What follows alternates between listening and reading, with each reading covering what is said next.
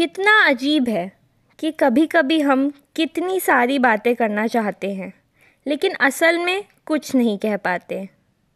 ना जाने कैसा तूफ़ान सा हो मन में, लेकिन उस तूफ़ान के कहर को समझ पाने के लिए कोई नहीं। या यूँ कहूँ कि हो तो बहुत लोग, मगर उस तूफ़ान का कहर समझाने की हिम्मत ही ना हो। शायद अंदर से टूट चुके हों इतना कि एक लफ्ज़ भी बताने की ताकत ही ना हो।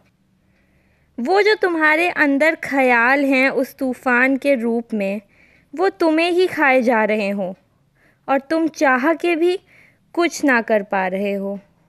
लेकिन क्या ये सही है?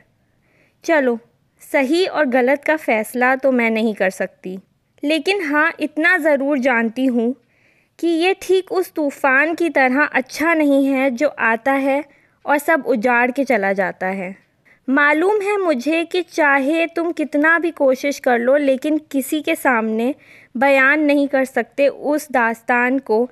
पर बिन कहे कहीं लिख तो सकते हो ना।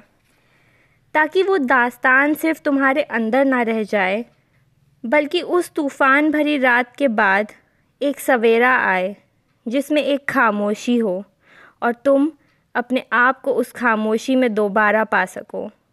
और वापस जोड़ सको, वो सब जो टूटा था।